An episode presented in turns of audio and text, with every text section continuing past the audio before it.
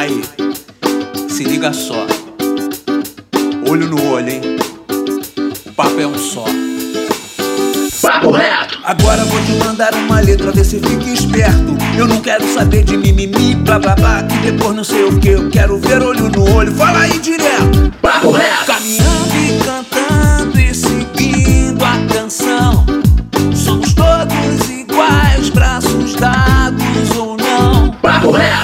Fala, minha querida e meu querido, meu consagrado e minha consagrada, você, nosso jovem brasileiro. Hoje, nesse programa, não tem dois papos, não tem papo torto, hoje tem papo reto.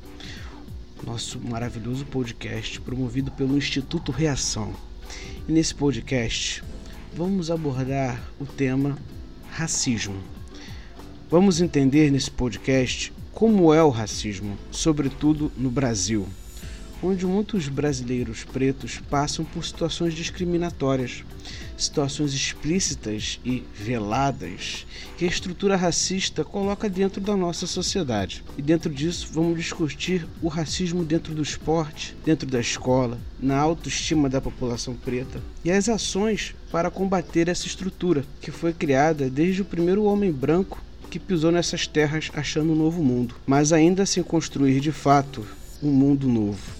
Quem vos fala é o Pedro Aurélio, educador do Instituto Reação. E vamos construir esse debate junto com os nossos mediadores, que são os educadores do Instituto. Gilson Jorge, Fala, Gilson. Bom dia, boa tarde, boa noite. Estamos aí para construir esse debate. E a Mariana Barbosa. Fala, Mari. Bom dia, quero agradecer aos nossos convidados por estarem aqui para debater sobre um tema tão importante para a gente. Além dos nossos convidados, que são a mestra em relações étnico-raciais, Andresa Jorge. Oi, Andresa. Oi, oi. O sensei do Instituto Reação, Sensei Aurimar. Fala, sensei. Olá! E a professora e coordenadora pedagógica do município do Rio, Angélica Alves. Então quem vai começar mandando o papo dessa vez será a Mariana Barbosa. Então pode começar mandando o papo reto, Mari. Olá, pessoal. Vou começar o nosso podcast fazendo uma pergunta para a Andresa. Gostaria que você explicasse para a gente, porque a gente tem ouvido na televisão o tempo todo um termo chamado racismo estrutural. Então, gostaria que você explicasse para a gente o que isso significa. Ai, essa é uma ótima pergunta, né? Porque, de fato, a gente tem ouvido muito falar, né? E a gente tem ouvido falar sobre um monte de conceito, um monte de palavras, e que muitas das vezes a gente nem sabe o que elas de fato significam, né? Então, é importante importante ter um espaço para a gente discutir e tentar construir algumas ideias sobre o que, que significam esses termos que às vezes parecem tão confusos, né? Então, racismo estrutural quer dizer que há uma opressão baseada na cor de pele, na raça, de alguns indivíduos estruturalmente na formação do país. O que, que eu quero dizer com isso? Quando a gente fala que o racismo é um problema no Brasil, eu tô querendo dizer que a gente tem um problema que foi construído a partir da estruturação desse espaço como nação. E isso tem a ver diretamente com fatores históricos. A gente aqui, não só no Brasil, mas no continente das Américas como um todo, a gente teve um processo de escravidão transatlântica. A gente teve uma escravidão que atravessou o Oceano Atlântico e durante 400 anos foi o principal mão de obra de trabalho desse país. Então, o Brasil ele nasce a partir de uma estrutura de exploração e de opressão de uma raça, de um indivíduo sobre outro. E aí, nesse caso, não somente de brancos contra negros, mas também contra os indígenas. São o que a gente pode chamar que é a população originária desses lugares. Então a gente tem uma opressão que ela é baseada a partir da raça, a partir da cor de pele desses indivíduos e isso forma a estrutura do nosso país. O que é muito diferente quando a gente fala sobre racismo, por exemplo, e alguém vai dizer: "Ah, mas me chamaram de, de branquelo, ou me chamaram, né, de de leite. Isso não, não é, não tá na mesma categoria de racismo, porque não faz parte de uma opressão que estruturou a sociedade. Isso é uma forma de bullying, é uma forma de ofensa, é uma forma de discriminação também. Você ofendeu uma pessoa, mas isso não faz parte de uma opressão que estruturou a sociedade. É só uma, uma questão. Você está querendo dizer, Andresa, que essa estrutura ela está representada em todas as ações do cotidiano, né? Seja numa entrevista de emprego, é, dentro da escola, como essa estrutura que vem de cima, que sempre vem de cima, e quem esteve no poder durante a história desse país já sabe, né? Foram os brancos. Eles estruturaram de cima esse racismo, colocando isso no tipo no consciente coletivo da galera. É, é então, isso? o que você falou Pedro, sobre racismo, você acabou apresentando pra gente um outro conceito, que é o racismo institucional. Né? Ah, A gente, as nossas instituições, as instituições do, do nosso país, né, escolas, saúde, enfim, todas as esferas da sociedade, elas estão baseadas nessa estrutura que é racista primordialmente. A gente tem uma estrutura que categorizou indivíduos como humanos e não humanos.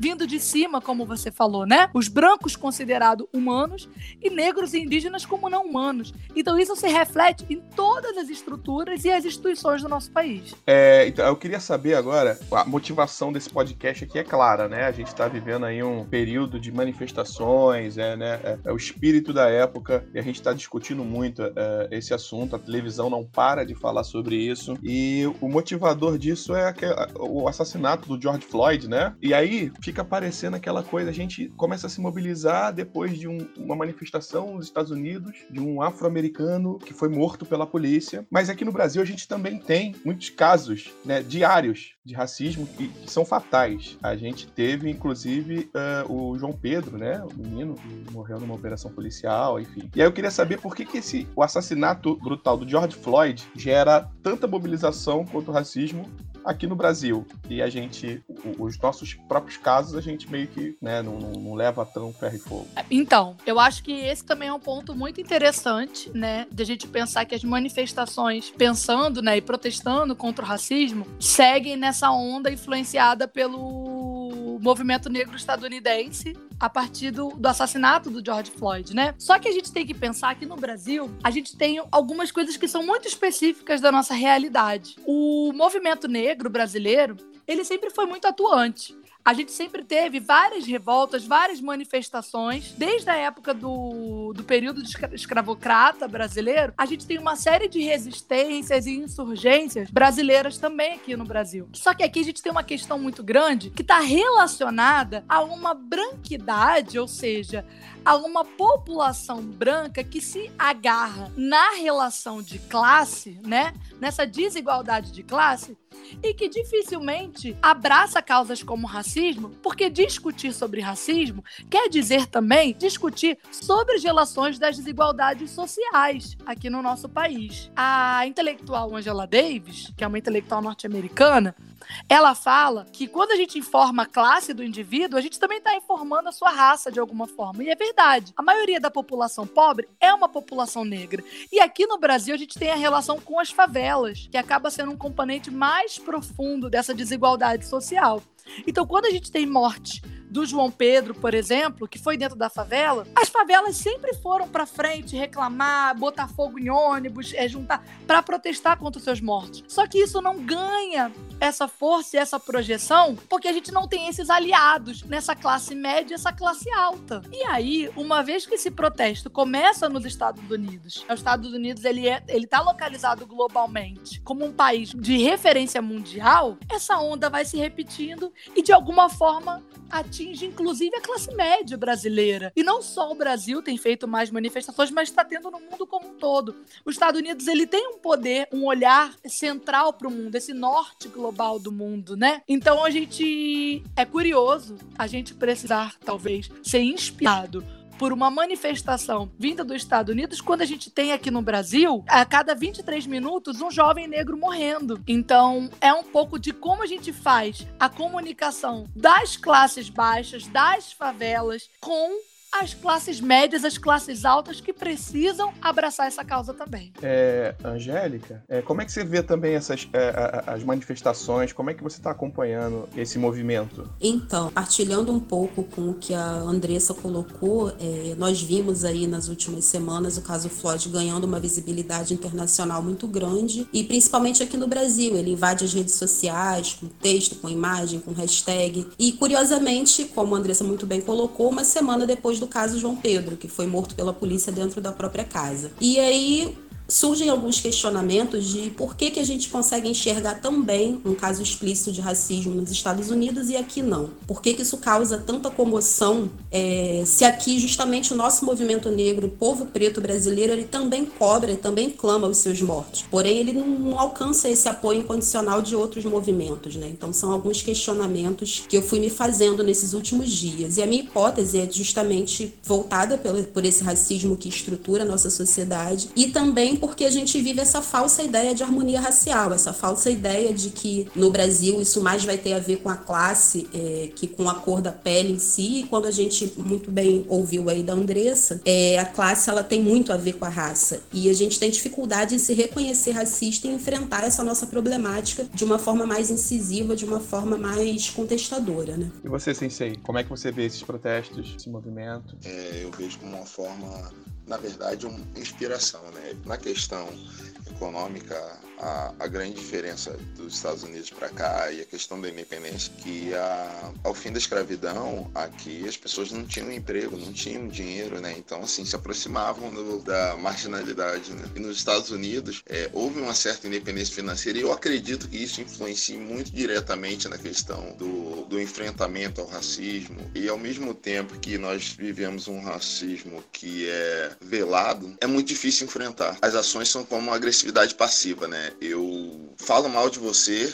de uma maneira muito indireta e sem te enfrentar. Então, como é que você vai, é, em uma situação que eu não estou combatendo contigo, enfrentar a minha fala? Aurimar, vou aproveitar que você estava respondendo a pergunta e te perguntar uma coisa que tem a ver com o esporte. Né? Aqui no, no Papo Reto, a gente teve algumas oportunidades para discutir sobre a carreira dos atletas, né? tanto no judô como em outras áreas. E em alguns momentos surgiu a que, de quanto a discriminação racial afeta também a carreira dos atletas. Então, eu queria te pedir que você falasse um pouco, né, de como que o racismo afeta a carreira dos atletas, né, como que, como que isso interfere também dentro do esporte, né, em todas as áreas, mas como você, professor, já foi atleta, queria que ouvir um pouquinho de você sobre isso. Obrigada. Obrigado. O que, que acontece? Qualquer pessoa que tem alguma dificuldade, ela vai o adversário dela na hora do, da luta ou do esporte ou seja o que ela pratique, vai ser muito maior. Então, é, eu demorei muito tempo para entender que, por exemplo, eu durante uma luta eu marcava um ponto e às vezes esse ponto era anulado sem sem nenhuma explicação, né? Aí gerava uma certa comoção da torcida, o pessoal chegava, me abraçava falava assim: aí você ganhou essa luta, e mas só que não marcaram ponto para você, e ou algum equívoco da, da arbitragem, ou o que parecia um equívoco, né? Ou alguma marcação errada, e muitas vezes não só para mim, para pessoas da minha equipe, e para começar a entender que isso era estava relacionado diretamente à minha raça, à minha cor, demorou um tempo assim, é muito difícil, antes no, no papel de atleta, chegar e falar, ó, eu tenho que lutar contra a arbitragem, contra uma sociedade, contra os olhares de reprovação das pessoas que me veem lutando. É, e hoje chegar pro garoto e falar assim, ó, você tem que dar o seu melhor, mas só que você não tá lutando só contra o oponente, só contra você mesmo. Tudo tá apontando contra você. E aí é, é assim, é bem difícil. É, Angélica, eu queria agora saber como é que as práticas pedagógicas contribuem para o racismo, né? Porque é na escola, a escola é um ambiente que é muito controverso, né? Tem, tem algumas práticas que são muito antigas, né? Que já estão muito, já precisam ser mudadas, né? E aí eu queria saber como é que é essa questão no racismo. Em quais situações racista um jovem preto pode passar dentro de uma escola? Então, é, eu acredito que tenha duas perguntas aí e antes um pouco da gente entender o que seria uma prática pedagógica e como ela poderia contribuir de uma forma racista dentro da escola, a gente precisa entender que essa prática ela não está descolada da sociedade brasileira que está estruturada em bases que de fato são racistas. E então a escola, enquanto uma instituição que foi inicialmente é, em nossa história que foi proibida aos negros, né, se a gente for relembrar um decreto de 1878 que dizia que a escola ela vedada aos negros, a gente pensa que essa instituição ela já tem bases racistas, ela já se estrutura de uma forma racista. Então a gente precisa tomar muito cuidado para desconstruir essa essa prática prática pedagógica de modo que ela seja uma prática que seja inclusiva. E aí eu peço licença para partilhar com vocês um trechinho do livro da Chimamanda, é, que foi baseado numa palestra chamada O Perigo de uma História Única. E é bem curtinho, e ele diz o seguinte: É impossível falar sobre a história única sem falar sobre poder. Existe uma palavra em Igbo na qual sempre penso quando considero as estruturas de poder no mundo. Nikali é um substantivo que, em tradução livre, quer dizer ser maior que o outro. Assim como o mundo econômico e político, as histórias também são definidas pelo princípio de Nikali. Como elas são contadas, quem as conta, quando são contadas e quando são contadas depende muito de poder. Então, quando a gente fala dessa escola, que é uma escola pensada para os vencedores, no caso, esses ditos vencedores, que a nossa história que é contada na escola ela é sempre eurocentrada, ela já por si só ela já tende a anular e invisibilizar a origem, a história, a cultura dos povos que são subalternizados, no caso os negros, os indígenas. E se educação é poder, como a gente sabe, porque ela vai através é, das práticas pedagógicas é, passar uma herança social de um povo, passar o legado para gerações futuras, e se a gente exclui toda uma, uma raça, todo um povo de, da, da contagem dessa história, a gente está negando a ele é, essas estruturas de poder e a gente nega, e a partir disso a gente já se torna racista. E na prática, quando você me diz como, como que os estudantes passam por situações de racismo, a gente pode separar aí em campo social e o campo pedagógico na escola, né? Porque existe esse currículo que a gente chama do currículo explícito, né? E o currículo que é oculto, que são as coisas que acontecem ali nos, nas estruturas escolares que a gente não tende tanto a perceber. Então, é muito parte do educador, é, do professor e de toda a comunidade escolar perceber essas estruturas e, de certa forma, atuar para que elas não,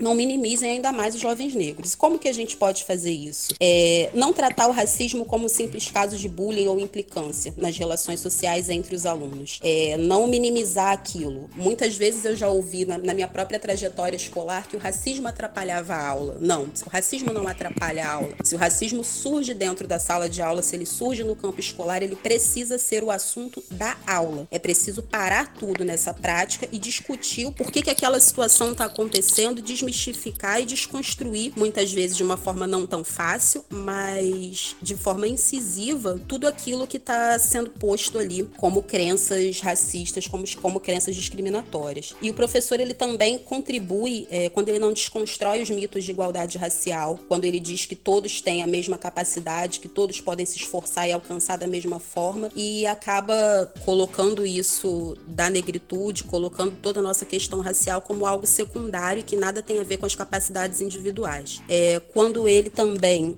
é, não valoriza é, e nem aborda a estética negra e suas manifestações culturais dentro da sala de aula, dentro da escola, quando só é valorizada uma história da princesa eurocentrada, quando só é valorizado aquela cultura dita mais erudita pela nossa sociedade, quando ela nega o acesso à literatura negra e a informações que mostram que as populações negras têm uma grande história de luta, de ancestralidade no nosso país, é, quando ela reforça os estereótipos do aluno negro que é o bagunceiro, que é o burro, que é o indisciplinado, que é o carente, que muitas vezes ele não se adequa dentro daquela lógica escolar apresentada. E quando ele também não implica pessoas não negras no debate, coloca o debate sobre o racismo como uma coisa exclusiva dos negros. E se o racismo não foi uma coisa produzida pela população negra, ela não pode ser, ele não pode ser uma discussão única da população negra. É, eu queria é, puxar uma aba aqui que vocês comentassem rapidamente para a gente avançar o debate. É porque como você, a gente está falando de ambiente escolar, e aí eu fico, fico pensando muito na lei 10.639, que é a obrigatoriedade do ensino de cultura negra, história da África. Como é que, se a lei é aplicada, se ela está sendo aplicada, e como é que ela pode ajudar na, no ambiente escolar, né, na,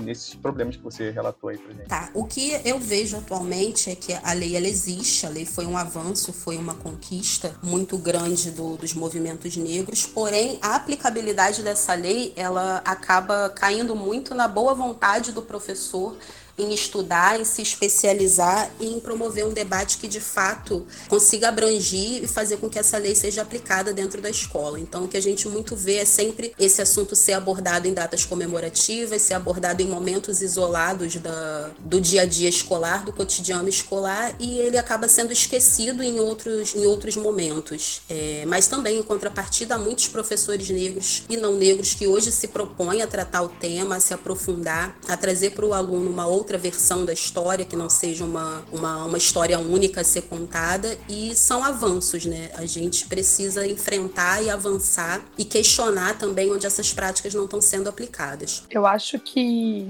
uma das coisas que foi importante com a implementação da 10.639 foi o intuito dela de dar respaldo para professores que de alguma forma já tinham essa prática, né, de incluir nos seus conteúdos temas relacionados a, a outros referenciais teóricos, né, partindo já de uma educação antirracista e que eram de alguma forma atacados ou pela, né, pelas, pela própria estrutura educacional e não podiam, não tinham espaço para fazer esse trabalho também. Então a lei ela também serviu de, de respaldo para esses professores que já tinham essa construção educacional, além de ter sido um propulsor de criação mesmo de alguns de alguns NEABs, que são núcleos educacionais em escolas específicas, né, núcleos de discussão de raça dentro de algumas escolas. E aí é importante dizer um exemplo que a instituição ao qual eu, eu fiz o meu mestrado, né, que foi o Cefet, que é o Centro Federal de Estudo Tecnológico, ele foi praticamente foi por conta da lei né, 10.639, que os professores conseguiram ter respaldo para forçar a criação de uma pós-graduação que depois virou um mestrado em relações étnico-raciais. Então, também fez esse movimento das instituições se sentirem responsáveis e ter professores respaldados para construir esse caminho, né, dentro da educação.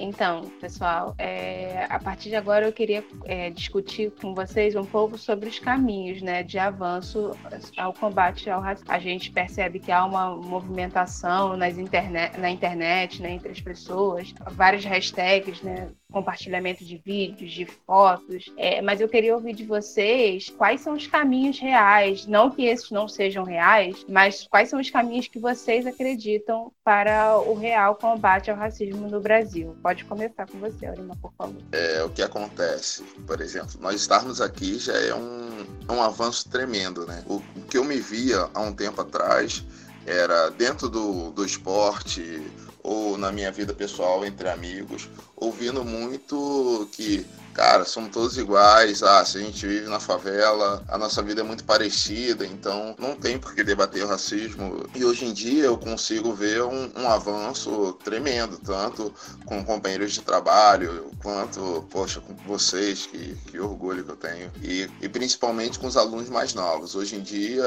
assim, eu não preciso dizer que é proibido é usar um termo que ofenda alguém de forma racial, onde os próprios alunos já conseguem falar entre eles, ô oh, cara, isso aí não vai, não vai acontecer mais, certo? Então, estamos assim, em pequenos passos estamos progredindo. E para você, Andresa? Eu acredito que para a gente poder ter transformações, né, efetivas caminhos reais, como vocês falaram, a gente precisa primeiro reconhecer que isso é uma questão, né? E aí eu digo a gente enquanto sociedade. A gente, como já foi falado aqui, a gente precisa entender que o fator raça é um marcador estrutural e estruturante de desigualdade e de opressão. E quando eu digo que a gente tem que entender enquanto sociedade, eu digo que todo mundo tem que entender isso, porque a gente está partindo de um pressuposto de que existem pessoas que não foram consideradas seres humanos e que até hoje ainda não são. Quando a gente pensa na relação das crianças negras, que olhar que é direcionado para meninos negros, para meninas negras, quando a gente compara com outras infâncias, com outras representações de infância não negras, a gente ainda tem um olhar de desumanização. E aí, uma das opiniões que eu tenho e que, na verdade, cada vez mais me fortalecido com isso,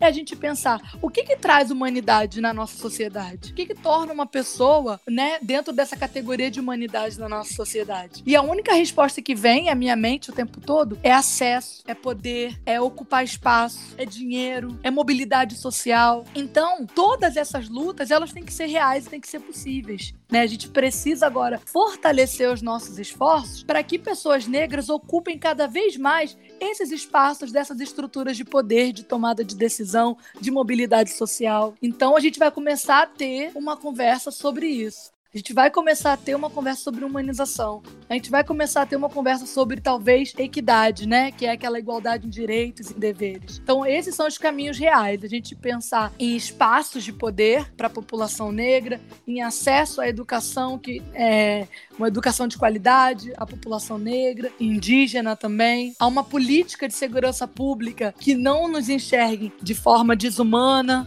Então são esses os caminhos mais reais. Obrigada. Você pode comentar para a gente, Angélica? Posso sim. É, dando continuidade um pouco ao que já foi colocado pelos meus colegas aí tão lindamente, é, eu queria trazer uma reflexão até de um antropólogo chamado Monanga, que ele diz que não existem leis no mundo capazes de erradicar as atitudes preconceituosas que existem na cabeça das pessoas. E ele fala um pouquinho do papel da, da educação, que ela é capaz de nos dar essa possibilidade de questionar e desconstruir esses mitos de superioridade e inferioridade entre os grupos humanos. Então, como a Andressa colocou muito bem, a gente precisa enxergar que a humanidade é, em todas as etnias, em todas as raças no mundo, e que a gente precisa justamente ocupar esses espaços, seja de forma harmoniosa ou não, porque nem sempre a harmonia vai funcionar nesses casos, muitas vezes a gente vai precisar forçar o pé na porta para ocupar esses espaços, para ter oportunidade de reparação histórica, para ter mais políticas de ação afirmativa e conseguir, ocupando esses espaços, ter mais visibilidade e pensar mais políticas e pensar mais ações capazes de incluir a população como um todo. E eu acho que também é importante, nos caminhos reais desse enfrentamento do racismo, a gente implicar todas as pessoas no debate. A gente precisa implicar as pessoas brancas nessa discussão, porque o racismo ele não foi uma invenção dos negros. Então, a gente precisa discutir por que, que nas mentalidades isso está tão entranhado, por que, que quando a gente questiona, quando a gente debate, voltando à primeira pergunta sobre por que, que o caso Floyd nos causa tanta comoção e no Brasil não, por que, que a gente não consegue discutir o racismo quando ele implica no nosso privilégio? Porque discutir racismo, é, ele vai diretamente afetar a questão do privilégio. Então, o Brasil, ele precisa discutir onde esse privilégio branco se encontra e como que a gente pode fazer para que ele deixe de ser um privilégio e passe a ser direito para todos. E também trabalhar a autoestima, o valor da ancestralidade, das origens, da diversidade cultural, que ela acaba sendo muito escondida, muito escamoteada no Brasil, é, em detrimento de uma outra cultura que a gente tenta consumir e que muitas vezes não é nossa, que não identifica o, o menino preto, que não identifica a menina preta, seja na questão do cabelo, seja na questão da vestimenta, seja na questão do, dos gostos musicais, pelo funk, pelo jongo, pelo samba, e quando a gente é invisibilizado, a gente não consegue enfrentar com tanta identidade, com tanta autoestima determinadas questões. E dentro disso, assim, falando um pouco da escola, eu acho que o papel da escola é justamente buscar meios, é discutir,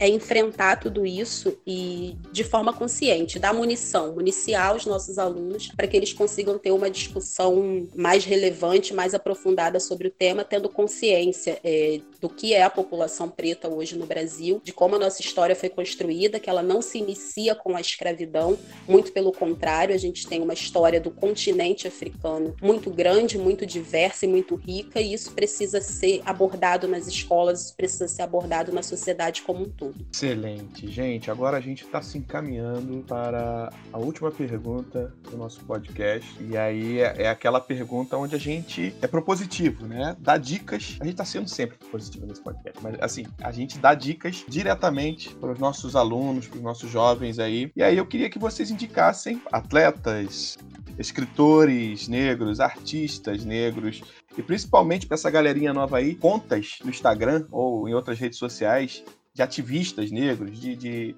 artistas negros, para que a galera siga, né?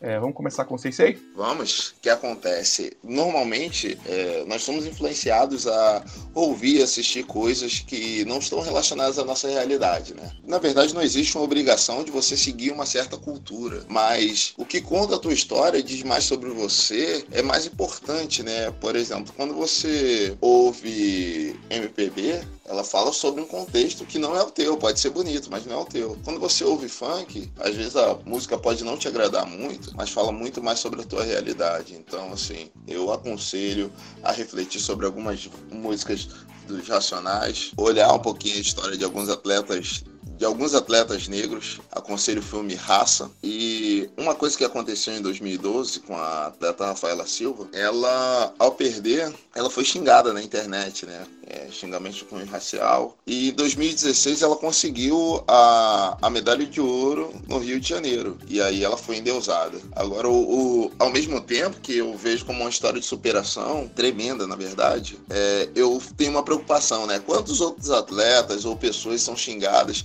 e não conseguem se superar, né? Quando o, o jogador marca um gol, ele nunca vai ser xingado pela torcida dele. Ou quando um atleta ganha uma medalha ou vence uma competição, ele vai ser sempre visto como quem tem o poder, né? Agora, e quem não consegue superar esses resultados, como é que ele vai ser visto depois? Então, assim, veja o seu valor pelo que você é capaz de superar, não pelo que dizem, pelo que esperam de você. Boa, sim.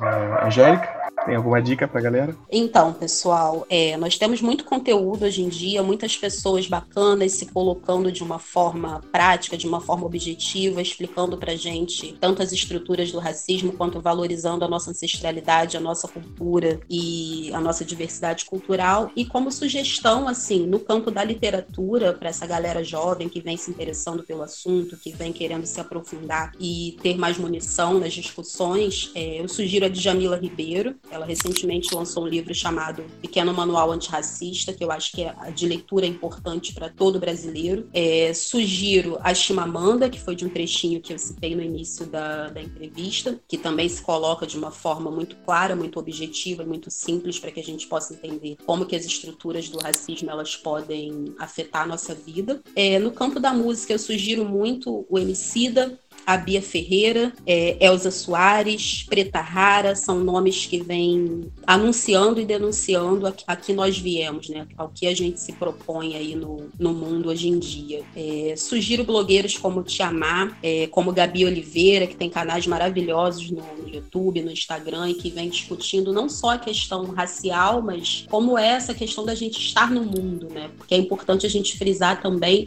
que ao negro não compete discutir só o racismo, a gente tem o direito é, humano de estar em qualquer espaço e de debater sobre qualquer assunto. Então, quanto mais, como o Aurimar colocou muito bem, é claro que quando a gente ouve, quando a gente vê é, aspectos culturais que muito tem a ver com a gente, a gente se identifica, mas a gente também tem o direito de consumir tudo que está posto nesse mundo e também opinar e, e, dialogar sobre essas questões. Então, esses nomes aí eu coloco como nomes muito caros, assim, que me que serviram na minha formação enquanto mulher negra, que infelizmente não foi dada na escola é, tradicional, na escola básica, mas se descobrir enquanto mulher negra e descobrir como atuar diante disso no mundo foi uma construção mais tardia, mas que bom que ela veio de alguma forma. E foram nomes que muito me ajudaram a refletir aí, que espero que ajudem também outros jovens, outras pessoas também a, a se encontrar nesse mundo. Vou aproveitar que a Angélica falou sobre escritoras e referências que estão aí, né, nesse momento, podendo falar sobre esses temas e na, nas grandes mídias, nas internet. E vou aproveitar para falar de de duas intelectuais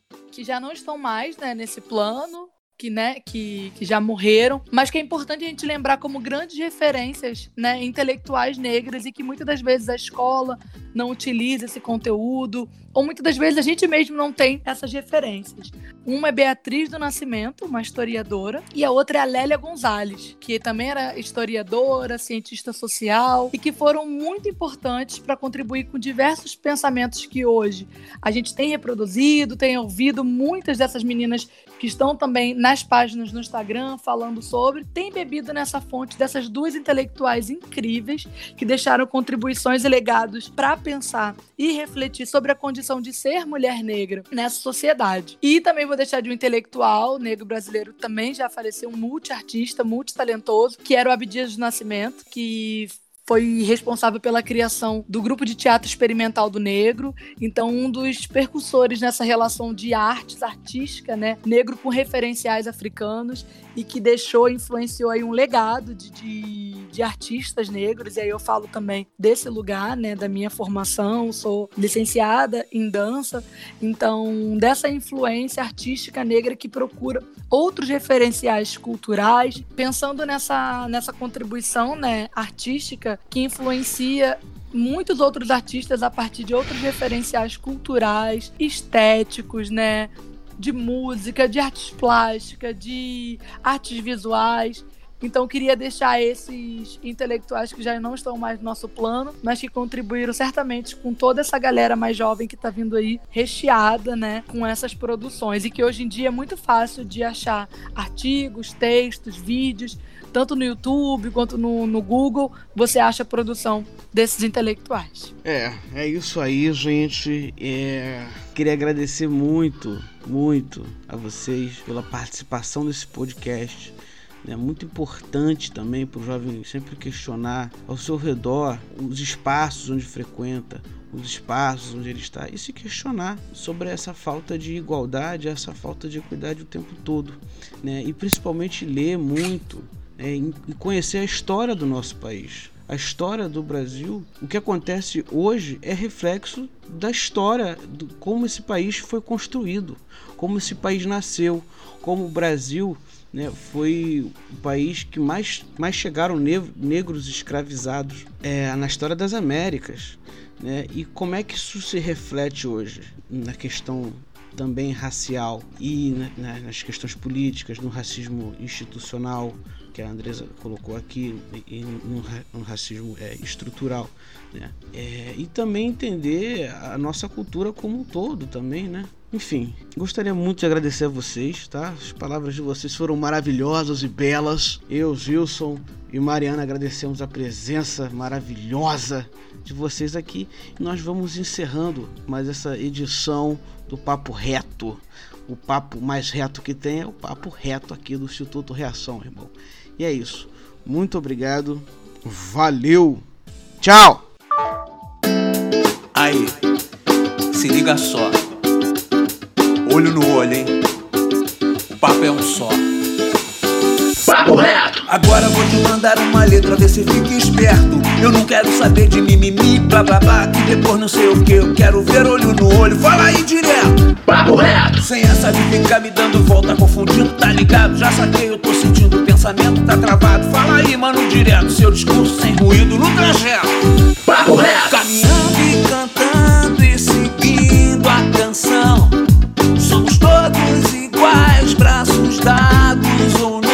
Papo reto!